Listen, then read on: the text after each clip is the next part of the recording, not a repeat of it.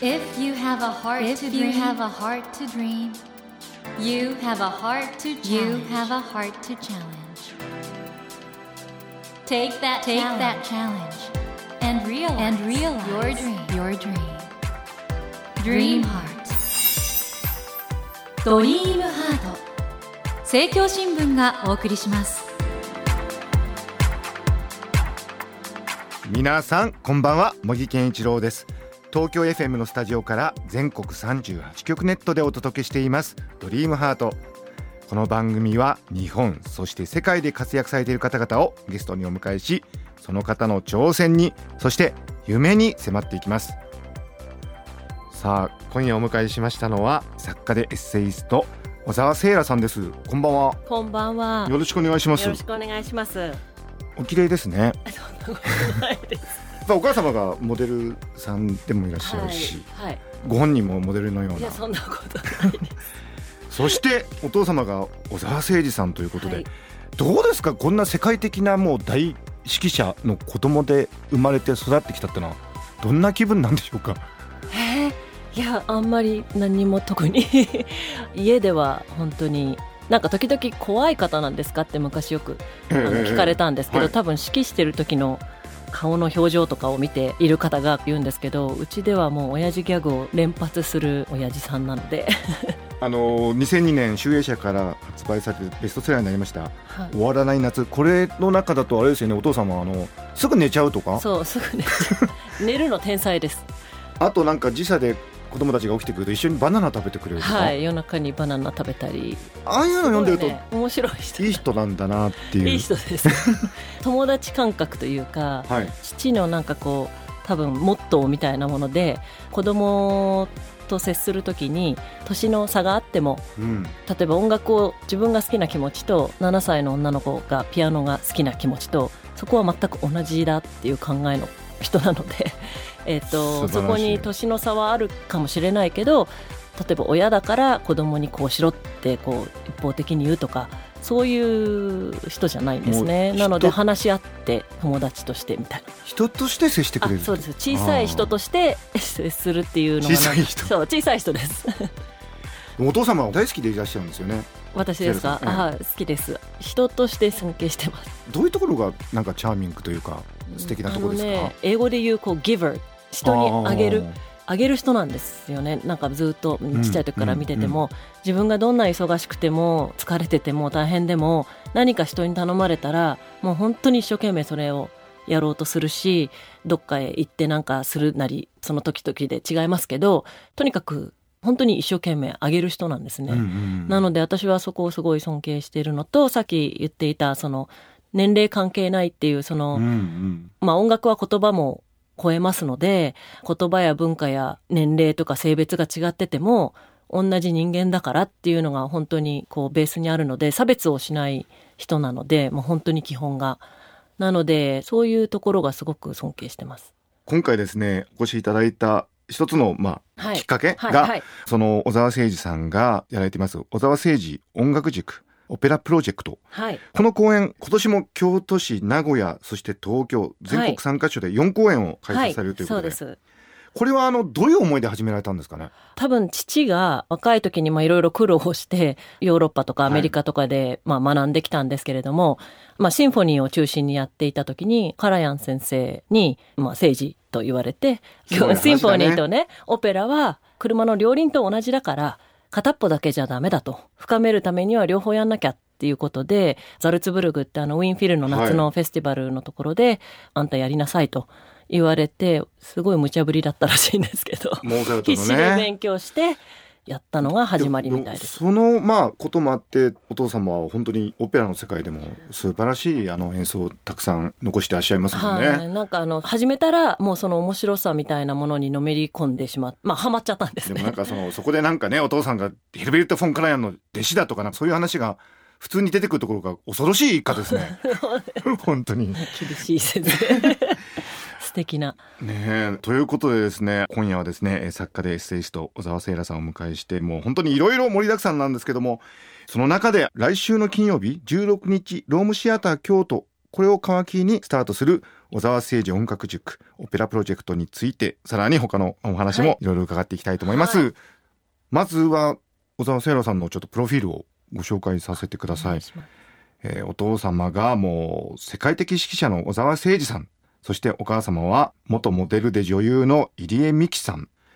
ご長女としてサンフランシスコで生まれた。はいそうです。そして上智大学比較文化学部をご卒業後メトロポリタン歌劇場の首席演出家でいらっしゃるデイビッド・ニースさんについてオペラ演出を学ばれたとこれどのようなオペラをされました？あはいもうアシスタントさせてずっとってことですか？はい6年7年ぐらいかな。のデイビッド・ニースさんはその後もずっと小沢さんの、はい今年もですもんね。いらっしゃってます。はい。ずっとだからお付き合いが？はい。もう私はちっちゃい時から知っているというか父の仕事のパートナーで、はい。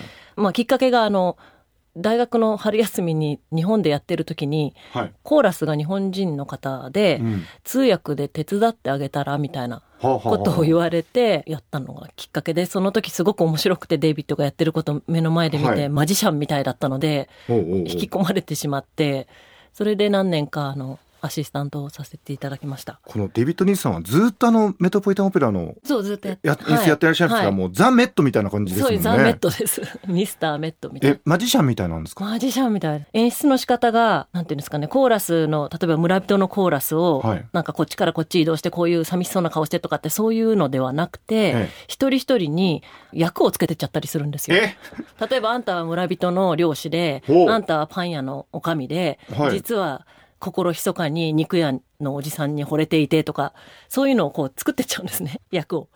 役をつけた上で演出すると、一人一人の子が集まった村人をただの群衆じゃなくて子の集まり。それが違うんだ。そうなんですよ。そうすると深みが一気に出ると言いますかすごく文学的なあの演出をされる人間的と言いますか心理的と言いますか。そのニースさんについてねいろいろ学ばれたということでそして作家としては2002年集英社から発売された「終わらない夏」これはもうねタングルッドのもう本当に幸せな子供時代を、はい。本当にあんな子供時代があるんだなっていう思うぐらいファンタジーですね我々からあれするとね。はすごく書いてて楽しかったです。これタングルウッドってのはあれですよねボストンとちょうどニューヨークのはい。間ぐらいですね、そうですね山奥にある本当に山奥なんですけど。毎年音楽祭が行われていて、はいそのボストンシンフォニーの、はい。で小沢誠二さんがボスとしていらして、はい。そこにもいろんな方がいらしてはいどうでした？振り返ると。私にとってはその山奥のタングルットという場所があの第二の故郷といいますか、ザ子供時代ザ子供時代。を満喫できたすごくラッキーな場所で都心とかっていろいろこう建物変わったり風景変わりますけど、山奥ってやっぱりあまり変わらない木が伸びたりしますけど、はいはい。変わらないのであの本当に純粋に子供時代を一番いい形で過ごさせてもらったなという感謝の気持ちがいっぱいあってそこを去る時にどうしても残しておきたくてまあ誰かに読んでもらうとかそういうこと考えてなかったんですけど書いたのが終わらない夏という。ねえこういう関係もすごくてあの E.T. のスティーブン・シブルバーグさんが普通に出てくるし、はい。あの映画音楽のあジョンウィリアムスジョン・ウィリアムスさんが普通に出てくるし、どんな子供時代なんですか？いや楽しかったです。楽しかったっていうか変わった人たちばっかりで、うん。私はそういうのがすごく好きになったのは多分そういう環境があったのかなというふうに思いますけど。本当に素晴らしいエッセイです。そしてあの小説は講談社から出てます「青い道」新潮社の静かの朝」などがあり他にもねエッセイ集として「ちくま書房から思い出の向こうへ」新潮社から空いろいろなどあり。そしてあのアンさんとは往復書簡い。させていただをきました。出されてますもんね。あのすごく仲いいんですよね。はい。一緒に旅行したりとか、はい。ということ。であとなんか絵本の翻訳もすごく面白かったので、はい。はいはいはいまたやってみたいなと思ってます。ということで本当にもうさまざまな才能にあふれたセーラさんがですねデイビッド・ニースさんのとこでオペラ演奏を学ばれたということなんですけどあのもともとオペラは子供の頃から親しんでらっしゃるあの、ね最初に見たのは3歳ぐらいの時にパッとフラッシュバックみたいに覚えてるのは決闘のシーンかなんかでうちの うちの父が指揮してて、なんか2階のバルコニーのところで見ててなんかバーンってこう銃の音がっ何ですかねそれ。ていう場所はどこだったんですか？ロンドンだと思うんですけど。何のオペラか分かんないけど決闘のシーンは覚えてる。はいはい覚えてる。それであの、まあ、普通に音楽に接する環境だったと思うんですけどどんな感じだったんですか？その小沢誠二さんの子供として育つという中での音楽はほとんど生で聴いてらっしゃるってことですよね。うん、練習とかあと本番とか。でも楽屋で遊んでるのが大好きでですね、はい、まあ、うちの弟なんかは漫画読んでたりとかそういうのもあったし、はい、でも今音楽が好きな生の音楽特に好きなんですけど、はい。好きなのってやっぱりそういう環境にいられたのも大きいのかなと思うんですけどそれ感謝してるんですあのが、まあ、今回のこの小沢誠二音楽塾オペラプロジェクトもある意味じゃそのフェスティバルみたいなもので、はい。タングルウッドももちろんフェスティバルで、はいはい。どうですか？フェスというのは？私は好きです。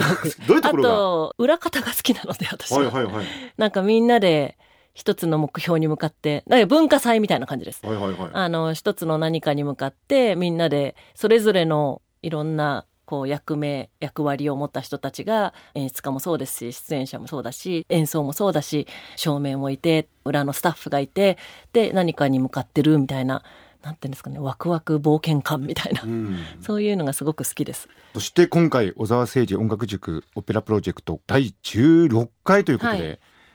今回の演目はプッチーニの歌劇ジャンニス・キッキそしてラヴェルの歌劇子供と魔法ということなんはいですけれども、二本立てです。これ豪華ですね、はい。短いオペラなので二つとも珍しい小一時間のオペラです。このジャンニス・キッキっていうと皆さんえー、っとか思われるかもしれないんですけどこの中のアリアでね。はい。私のお父さんというのがもうあまりにも有名ではい。絶対みんな知ってますよね。聞いたらですよね。はいオペラっていうと結構こう長くて、うんうん。暗くて、はいはい。重くてみたいな印象がワーグナーのせいですね。ああるのかなって思うんですけど、でもこういう作品に関してはすごく心躍ると言いますか楽しい演劇を見てるのともちょっと違うし映画っていうのとちょっと違うかもしれないけど昔のイタリアのコメディの一シーンを、はい。ドラマを生の音で機械音を全く通してない生の音で聞けるっていうのはその時代を本当に覗き見てるみたいなワクワク感があると思う。うん、このジャニス・キッキは途中であの音楽だけの部分もあるからそうするとデビッド・ニースさんの演出が見せどころ爆発ですね。はい。どんな演出するんですかね。そうですね。楽しみですあのセイラさんはどういう形でプロジェクトには？私は前にそのデイビッドのアシスタントをさせてもらった経験もあって、はい。はいオペラが好きという気持ちもすごく強いので、サポートさせてもらって。大事ですよね。セイラさんこれ若い音楽家を育てたいという思いが？あそうもともとはそうです。父が多分自分が若い時にオペラを経験してあの若い時にこう音楽家として一流の世界の歌手たちとかですね、一緒に作品を作るオペラを通じて学べることの大事さというか特別さを痛感していまして、うん。ぜひそれを自分も若い子たちにこう渡したいという気持ちがすごく強くてあの2000年に京都にあるロームっていうあの半導体コンピューターの半導体を作っている会社の佐藤健一郎さんという会長さんがすごくオペラが好きでそういう父の思いにものすごく佐藤さんご自身もすごく熱い思いを音楽とオペラに持っている方で賛同してくださって2000年から始まっているのが小沢誠二音楽塾っていうオペラを通じて若い子たちの育成といいますか成長を助けるといいますかはい。そういう場を与えながらも一流の本当に世界レベルの公演を提供していくっていうそういう大変 あのヨーロッパとかアメリカのオペラ歌手の、まあ、父の仲間たちは政治すごいことやってるよ日本でっていうので、うんうん業界の中では割と知られている活動です。うんあの今回もあれですよね。オーディションで選ばれて、はい。16歳から29歳の若い。音楽家の方々が参加されるということで、はい、これは大変な経験でしょうね。なんか本当にですねもう見ているとうん。そのオペラを1個作るのにまあ3週間とかまあ4週間弱かかるんですけれども、練習の1日目にみんなが出してる音と、もう1日経つごとに最終的なこうゲネプロとかですね、うん。うんその辺まで来ちゃうと本当に同じグループかなっていうぐらい聞いてても変わるので、うん。すごくそのやりがいがあるというかまあのめり込んでやってますけれども、あの本当に優れた指揮者ってね、まあ、言われてみれば当然なんですけどどの楽器がどういう音出してるかとか全はいはい。部把握されてるじゃないですか、はい、怖いですよね。演奏家にとっては全部だって聞こえちゃってるわけでしょ。そうですよね。バイオリンのセクションのあの人が遅いとか。言ってくるんでしょ？そういうのがあるから。いやーだから皆さんあのお聞きの方あのね指揮者っていうとあの本番での指揮者の姿を皆さんご覧になってると思うんですけど積み上げていくその中でも細かい指示とかはい。されてるんですもんね。あとニュアンスとかそのオペラが喜怒哀楽の感情が、人間の感情がすごく現れやすい。じゃないですか、シンフォニーよりも、はい。そうするとやっぱりその歌手の方の歌い方だったりその演技だったりそういうものに触発されて演奏者の方もオケの方も技術はみんなあっても、うん。その感情をどう表現するか、うんその悲しみとか怒りとか喜びをどう体で表現するかっていうのがすごくやっぱり変わってくらしいんですね、そのうん。オペラの制作をする過程で、それがすごく大事だっていう。なるほどな。その技術だけじゃないから技術の向こう側にあるものを掴まなきゃダメ。人間の持ってるものを最大限表現するというか。やっぱり音楽って人間そのものですもんね。そして皆さんあの今回ねこの小沢誠治音楽塾オペラプロジェクトで2つのまあ短い歌劇が上演されますけど、これ皆さんだから長いずっとマラソンっていうか本当にいろんなこと積み上げてきてもうゴールの瞬間を皆さんがご覧になってるっていうあそうですね。リハーサルがそれまで毎日こて。となのでだからおそらく演奏している本人たちが一番嬉しいっていうか感動するそうだと思います。瞬ノリノリでやってるから。感ですよね。あといろんな国のいろんな国のっていうのは中国とかうん。韓国とか日本で最初はやっぱりこうギクシャクしてるんですよね。はい言葉も共通じゃん、まあはい。英語でやってますけど、でも最後の方ってやっぱ合宿みたいな感じでやってますので、はい。みんなものすごい仲良くなっててなんかこう仲間意識じゃないんですけどそのチーム感が見てても感じられるので多分今は SNS とか E メールとかでうん。プロジェクトが終わった後も交流が続いて、そういうこともすごくいい影響の一つなのかな。やっぱりね音楽家って人と人とのつながり大事ですもんね。はい。というわけで皆さん小沢誠治音楽塾オペラプロジェクトですけれども詳しくはあれですよね小沢誠治音楽塾オペラプロジェクトの公式サイトにいろいろはい、情報が、そうです。載ってます。そしてあのこの番組「ドリームハートのホームページにも公式サイトへのリンクを貼ってあります。あの小沢聖さん今日はですねあのこの音楽塾オペラプロジェクトのお話を中心に伺ってきたんですけど小沢聖さんご自身もねエッセイスト作家として本当素晴らしい作品残されてきてるんですけど今後どういう方向で活動されていくご予定ですか？いや今最近なんかずっとかけたりしてないんですけどあの一生かけてやっていきたいなとずっとちっちゃい時から思ってることなのではい。書いていくことはやっていきたくて今次にやってみたいなって密かにずっと思ってるのは絵本絵本というか子供のための話を書いあいいですね。書いてみたいと思っうんてずっと思ってるんです。あのこの番組「ドリームハートはですね、はい。あの夢がテーマでして、はい。あのどうでしょう？小沢聖羅さんの今後の夢。私3歳の息子がいるんですけどそのチビと B ちゃんというあだ名なんですけど、はい。B ちゃんがもうちょっと大きくなったらアメリカのイエローストーンの国立公園で、うん。あの狼が私好きなんですけど、はい。狼の観察を一緒にしたいなってええ行きたいなというのはちょっと思ったりもしてます。それはでももうちょっと大きくなったらできそうですね。できるかな？できるかな？それ素敵な夢ですね。ぜひ実現したらまたちょっといろいろはい、教えてください。はい、ということで、えー、森健一郎が東京 FM のスタジオから全国放送でお届けしています「ドリームハートですがそろそろお別れの時間となってしまいました。今夜は作家でエッセイストの小沢聖羅さんをお迎えし毎年開催されている小沢誠治音楽塾オペラプロジェクトについてお伺いしました小沢聖羅さんありがとうございましたどうもありがとうございました。Never let go of that go of that dream. Never forget never forget heart to challenge. That heart to challenge. Dream heart. 茂木健一郎が東京 FM のスタジオから全国38局ネットでお届けしてきました「ドリームハート今夜は作家でエッセイストの小沢聖羅さんをお迎えし毎年開催されている小沢誠治音楽塾オペラプロジェクトについてお伺いしました。いかがでしたでしょうか？本当にあの世界の小沢ですからねこのあまりにも偉大な指揮者を父親に持ったというそういう中でね聖羅さんなんか非常になんか感性もそれから人に対する態度もなんか伸び伸びとねうんいい感じで育ってこられたんだなと思ってで本当にお父様のことを好きですよね。今のお父様を支えるってことをすごく大事にされてる。それを本当に大切にされてほしいんですけど一方でね文章を書く方としても大変素晴らしい才能をお持ちなんでおっしゃっていたね子供向けの物語を書きたいっていうこの夢ぜひちょっと実現していただいて我々もそれを読ませていただくことを楽しみに待ちたいと思います。さてドリームハートのホームページでは毎週3名の方に1000円分の図書カードをプレゼントしています。番組へのご意見などメッセージをお書き添えの上ドリームハートのホームページよりご応募ください。お待ちしています。さあ来週のお客様は現在全国でロードショーをされています。映画幸せの絵の具愛を描く人モード・ルイスの監督アシュリング・ウォリッシュさんをお迎えし作品の魅力などを伺っていきます。どうぞお楽しみに。それではまた土曜の夜10時にお会いしましょう。ドリームハートお相手は森健一郎でした。ドリームハート。政教新聞がお送りしました。